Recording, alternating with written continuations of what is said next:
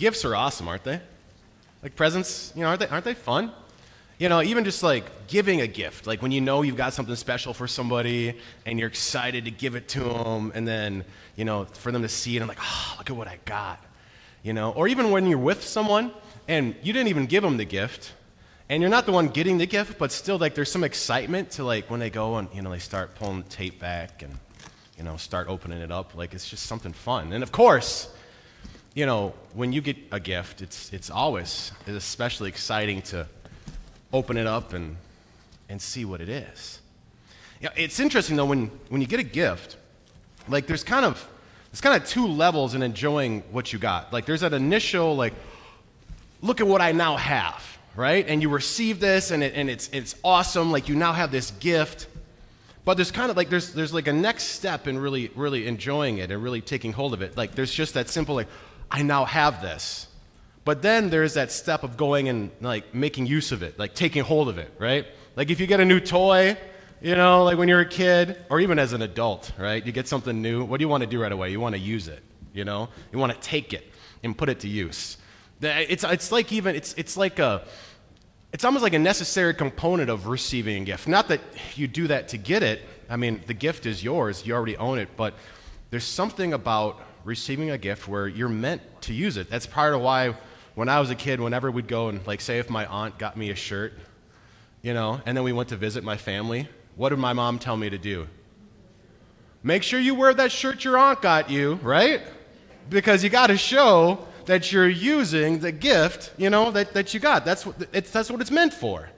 It's not meant to just receive and then you set it aside. Like you're meant to use it and, and to wear it to put it to use and to enjoy it. Now, why do I bring that up? Why do we have a, a gift box up here uh, this morning? Because a couple weeks ago, we celebrated Easter.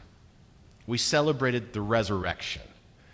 And the fact that Jesus rose from the dead, that Good Friday, he had conquered sin and death, everything that makes this world broken. He took it on himself everything that was that was that is sinful and broken about us it, it, was there with him connected with him died there with him. That's not who we are anymore. He rose to give us new life. He rose to set us right with god. He rose to let us know that someday we're going to open our eyes up in paradise we're going to see jesus. He rose to let us know that someday when this world as we know it comes to an end we're going to be with him at the resurrection. He rose to give us a new life the greatest gift and as any gift, as it goes with any gift, there is that simple receiving it, that, that beautiful, look at what I have. But there's also then, it's meant to be enjoyed, for you to take hold of what you receive. And it's the same thing with the gift God gave us. He's given us a new life for the intent that we would then take hold of it and enjoy it and, and, and celebrate it. And this new series we started last weekend is that.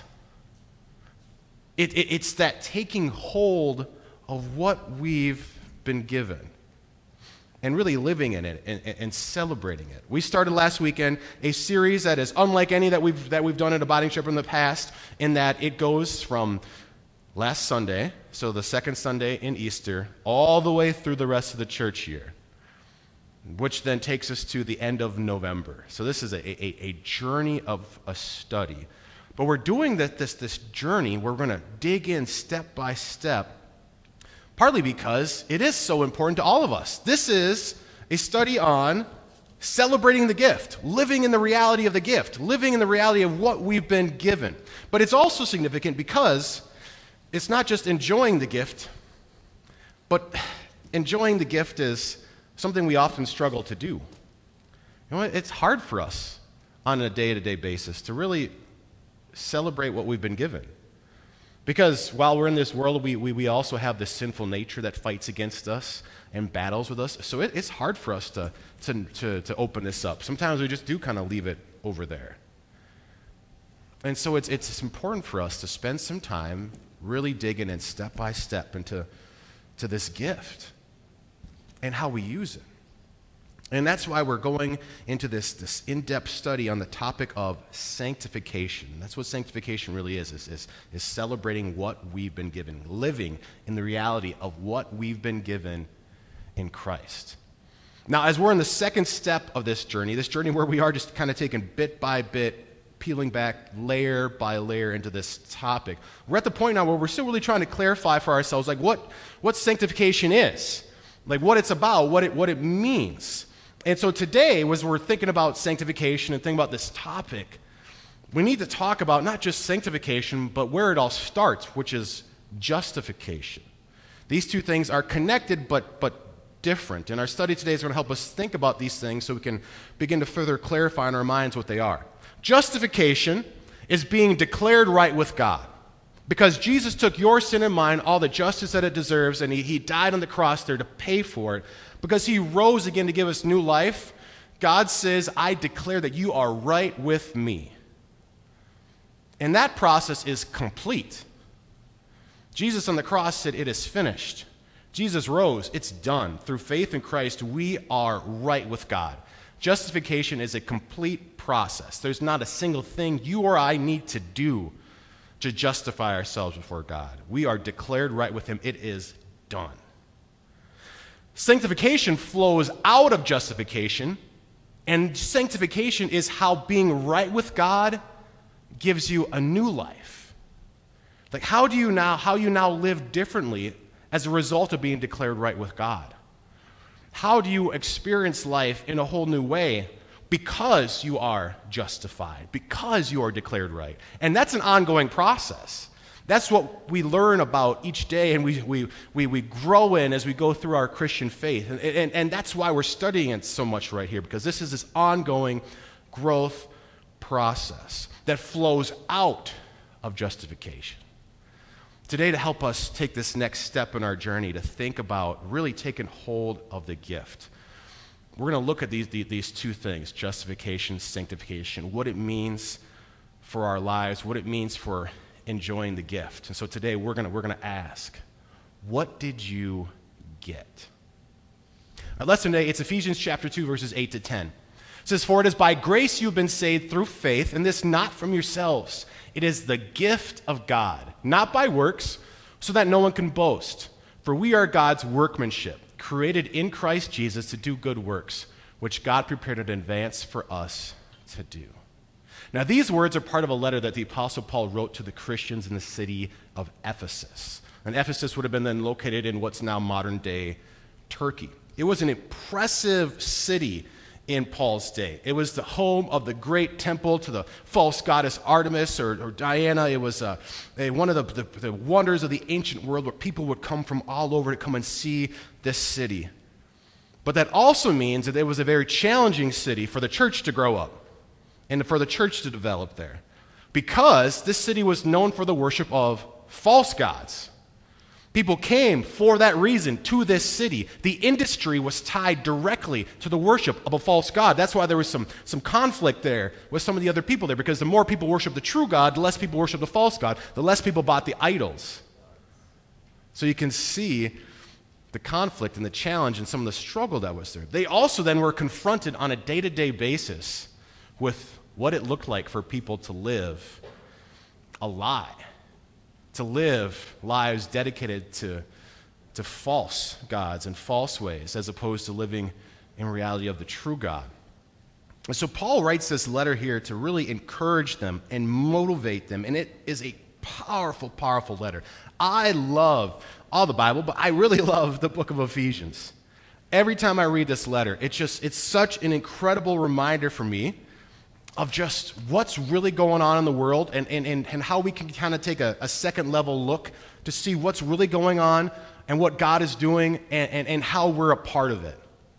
See, the letter to the Ephesians is rooted in the big picture story of, of Scripture, of the gospel, of the world. That God created this world to be a place where He and us were to dwell together, live together, partner together. He created people with a specific vocation, the honor of being in His likeness and His image. The design was that we would move throughout the world and rule the world in His image with Him, be walking pictures of Him. The way we interact with each other, the way we take care of the world, this is part of where that Celebrate Earth Saturday comes in, stewarding God's world, right? The way we were to do it was to be in a reflection of Him. And then, as we enjoy His creation, then we would praise him for it and then we reflect again on his goodness and his grace. It was this beautiful design. Be a walking picture of God into the world, enjoy his world, and praise him for it. This beautiful partnership. People turned away from God, broke that partnership, and that's, this, that's why this world is the sinful, broken place that it is. But the gospel is that, that God, God has done something about it. This world became a place where, where people served other gods than the true God, where people turn away from God. And, and as Paul refers in Ephesians, he describes it as the, the, the, kingdom of the air. It's the place of the ruler, the kingdom of air. But God took on this kingdom. God defeated the kingdom of darkness in this world, and he did it through Jesus. Jesus took all the sin, all the brokenness of this world on himself on the cross, broke it there, and rose again to so, show he had won the victory. The message of Ephesians is that God is reconciling all things to himself, that he is fixing this issue, that he is reuniting us with him, and he's going to set all things right. And part of the beautiful mes- message of Ephesians is that now the victory is won through Jesus, but the advancement of the kingdom takes place through us. That God does this, he advances this through his people, and that's what we get to be a part of. Which is really just amazing in so many levels, partly because, like in the verses we read leading up to our sermon lesson in chapter 2, to think that God advances the kingdom through us when Paul says that we were dead. Our natural state as people is, is that we are not alive but dead, which maybe seems super weird to consider. But think about it this way. Um, you know, we all we, we, we have our, our handy cell phones, right? And um, but do you ever have your battery go dead? Mine did this morning, actually. I didn't plug it into the charger right last night, and um, it died overnight, which is really a bummer when your alarm is on your cell phone.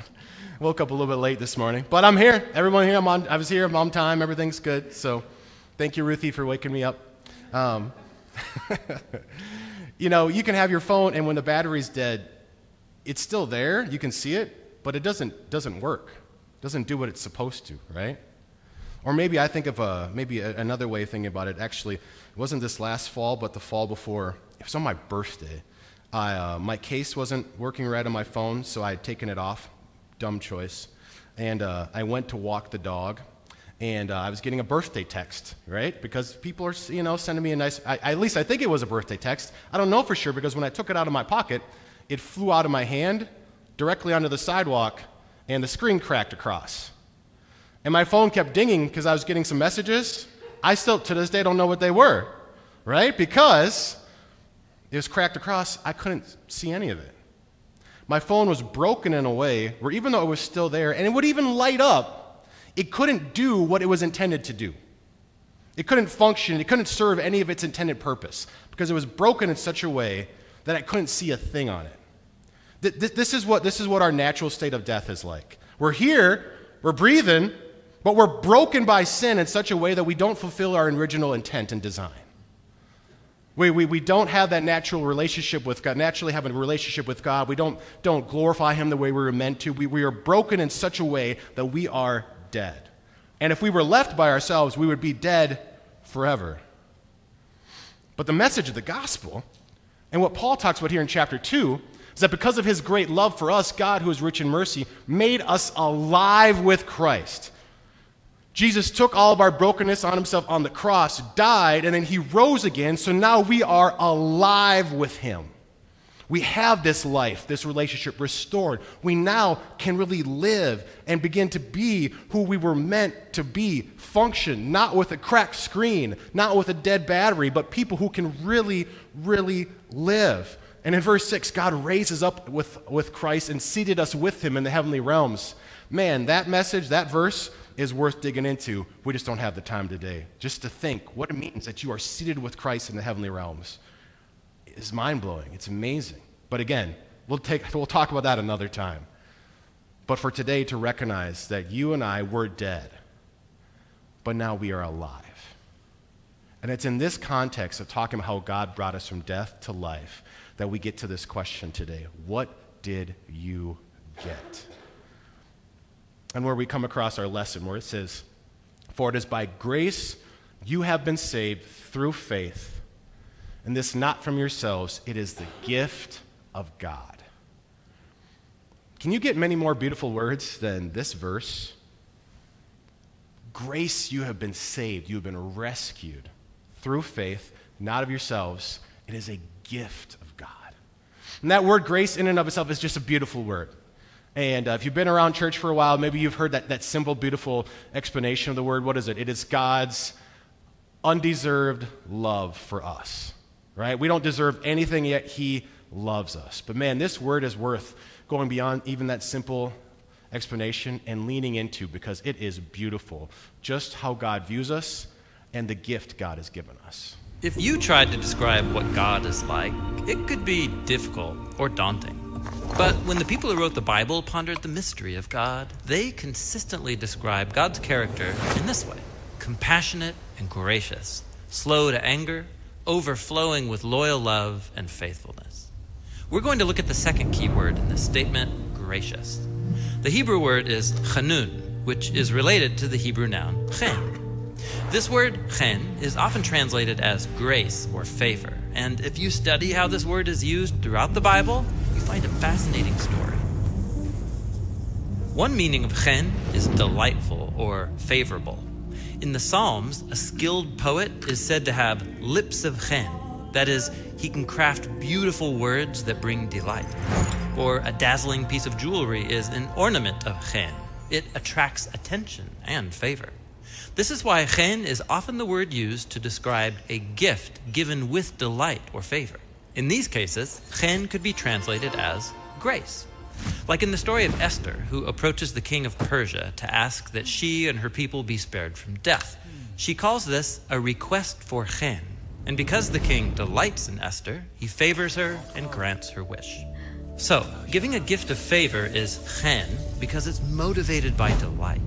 And the most extreme kind of chen is showing favor to someone who should get what they deserve, not a generous gift. Like Jacob, who cheated his brother Esau, ran away, and then after 20 years wants to come back and make things right. So he comes to Esau asking, May I find chen in your eyes? Jacob isn't asking for what is fair, but for favor. And surprisingly, that's what Esau gives him. He chooses to delight in his brother Jacob and show him grace that he doesn't deserve. Now, chen requires a generous spirit, which people sometimes have. But in the Bible, the one who shows more chen than anyone else is God. Like when God rescued the Israelites out of slavery in Egypt, and they quickly betray him by giving their allegiance to a golden idol as their God. But then, Moses steps in and asks God to consider giving a gift that they don't deserve. And God says yes, by showing the ultimate act of chen, forgiveness and a promise to be with these people. This character trait of God is so reliable that over 40 times in the book of Psalms, people cry out for God's chen when they're sick or in danger or when the Israelites are in exile. And the biblical prophets like Isaiah looked back to God's chen in the past and boldly declared that God will one day show chen to his people by delivering them and all creation from death and ruin. Now, when we turn to the authors of the New Testament, they describe God's chen with the Greek word charis, which means gracious gift. Like when we're introduced to Jesus in the Gospel of John, we're told that Jesus is God's glorious charis become human, sent into a world of people trapped in darkness and death. Because according to the Apostle Paul, we're like the living dead. God has handed humanity over to the destructive consequences of our selfish decisions. But, Paul says, God is rich in mercy, and by his charis, he's rescued us. He's talking about how Jesus' life, death, and resurrection are offered to us as a generous gift of life that is more powerful than death. And as with any gift, all one has to do is receive it. So, now you can see why the biblical authors talk so much about this description of God's character throughout the Bible. When people are willing to own their failures and ask God for chen, he has a consistent and generous response. God gives the gift of himself, his life, and his love. And this is what it means that God is gracious.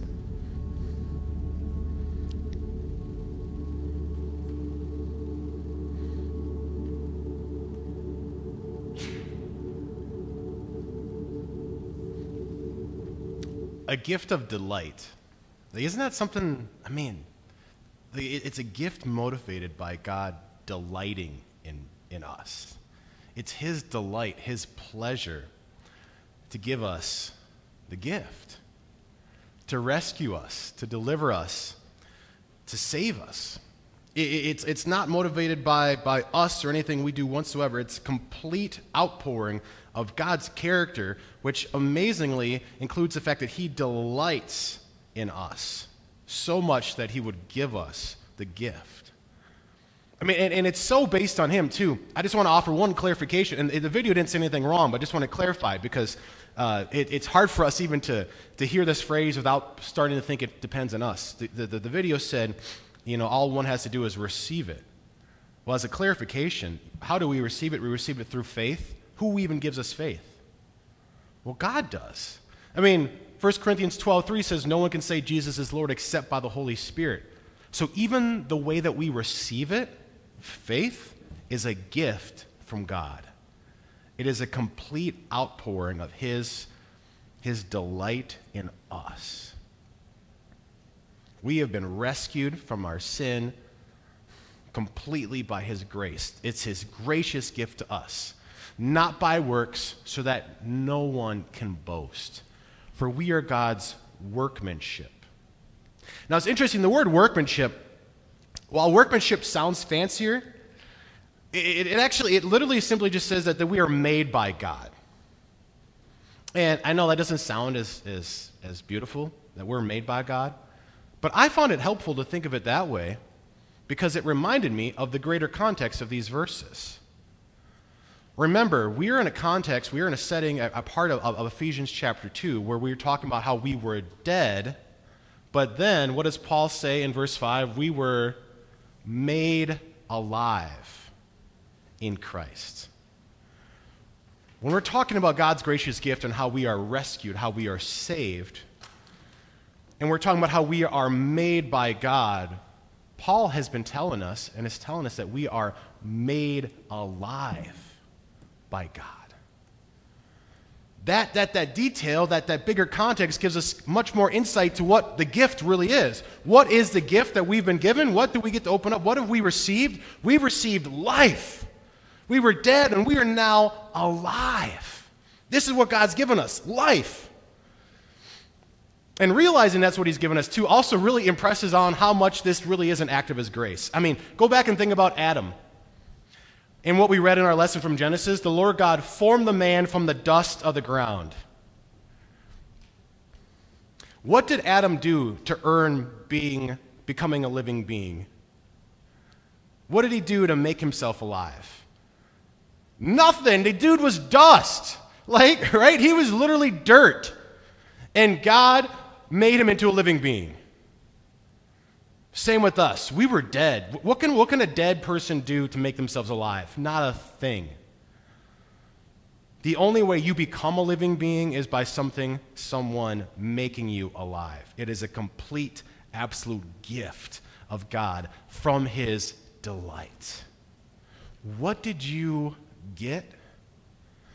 You got a gracious gift, an outpouring of God's delight, and that gracious gift is life.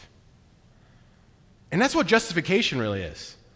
When you are declared right with God, that gives you life. It is a gracious gift. It's a complete outpouring of God. That's what justification is. It is completely by his favor, his delight. He's taken you who were dead, who you were a non-living being and has made you alive. You've been given the gift of life. That's justification. That's the first part of what you've been given the gift of life, justification. And with any gift, you're given it not just to go, look at what I got, but also so that you can take hold of it and use it. See, Paul, he, says, We're God's workmanship, so we're made by God, created in Christ Jesus to do good works, which God prepared in advance for us to do. The word created here, it's an interesting word. Uh, it's whereas, whereas workmanship refers to like God making us, this word has an emphasis of, of being like the initial creator or founder of something. That's why I put the copyright logo there. that you, he, God has founded us for something. He has created us, He is the initial creator, so that we may then go forward from here. He's the copyright owner, He's the one who made us. We belong to Him, it's a gift. He achieved it through the death and resurrection of Jesus, by Jesus taking our sin away on the cross, by taking the guilt, by Jesus rising in to give us new life. He created us, He founded us now for His glory. He created us to do good works, to do good things, to just do great things, to live in great ways, to do good works which God prepared in advance for us to do. Uh, the, the word to do kind of gives the wrong impression. It literally says to walk around on or to walk around in. It's kind of like God laid a sidewalk down, uh, the sidewalk which is good works, put us on the sidewalk and said, okay, go ahead and walk. He prepared it, He laid it all down, He set it all up. He brings us there and He says, okay, now go. Go ahead and, and go live, go do it.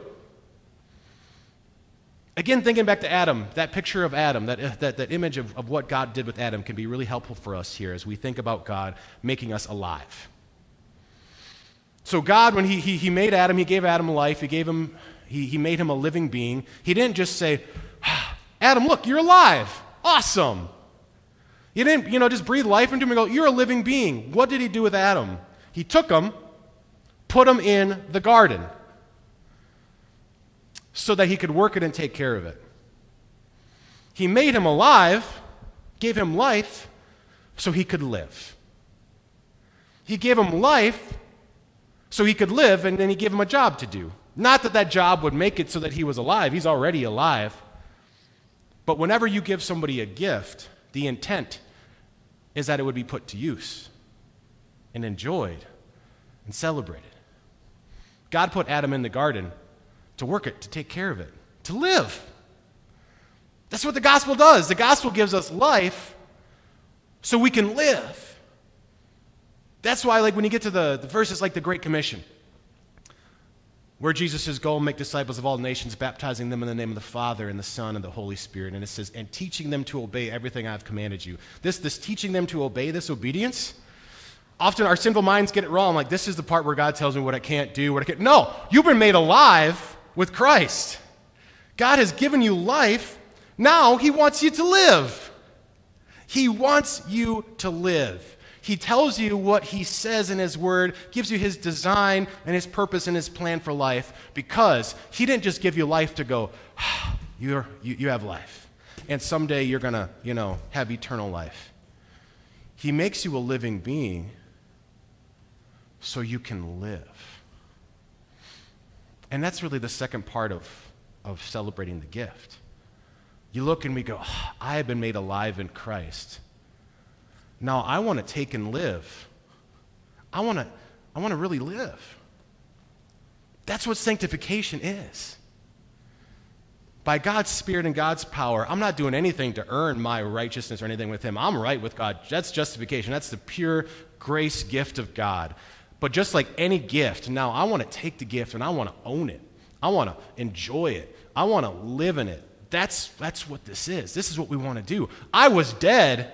I was like a phone with a broken screen. I couldn't fulfill my purpose. I didn't know why I was here. I didn't know what life was meant to be. Naturally, we live like we're at the center of things and, and, and, and we have to be in control. But nah, that's not who I am anymore. Through faith in Christ, I died to all that. And through faith in Christ, I have been made alive. And now I get to live knowing that I am created by a God who delights in me so much that he has given me life.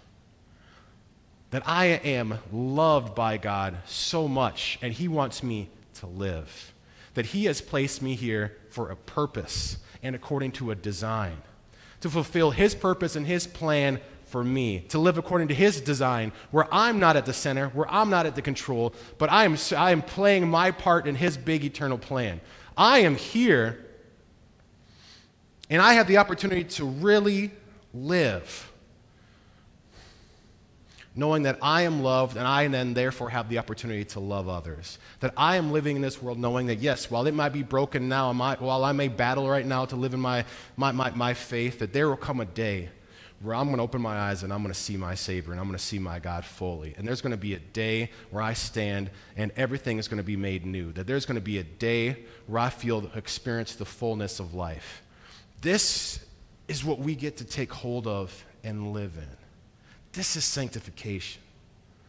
We have received the gift of life, justification. We now have the opportunity to live. That's the answer to this question. What did you get?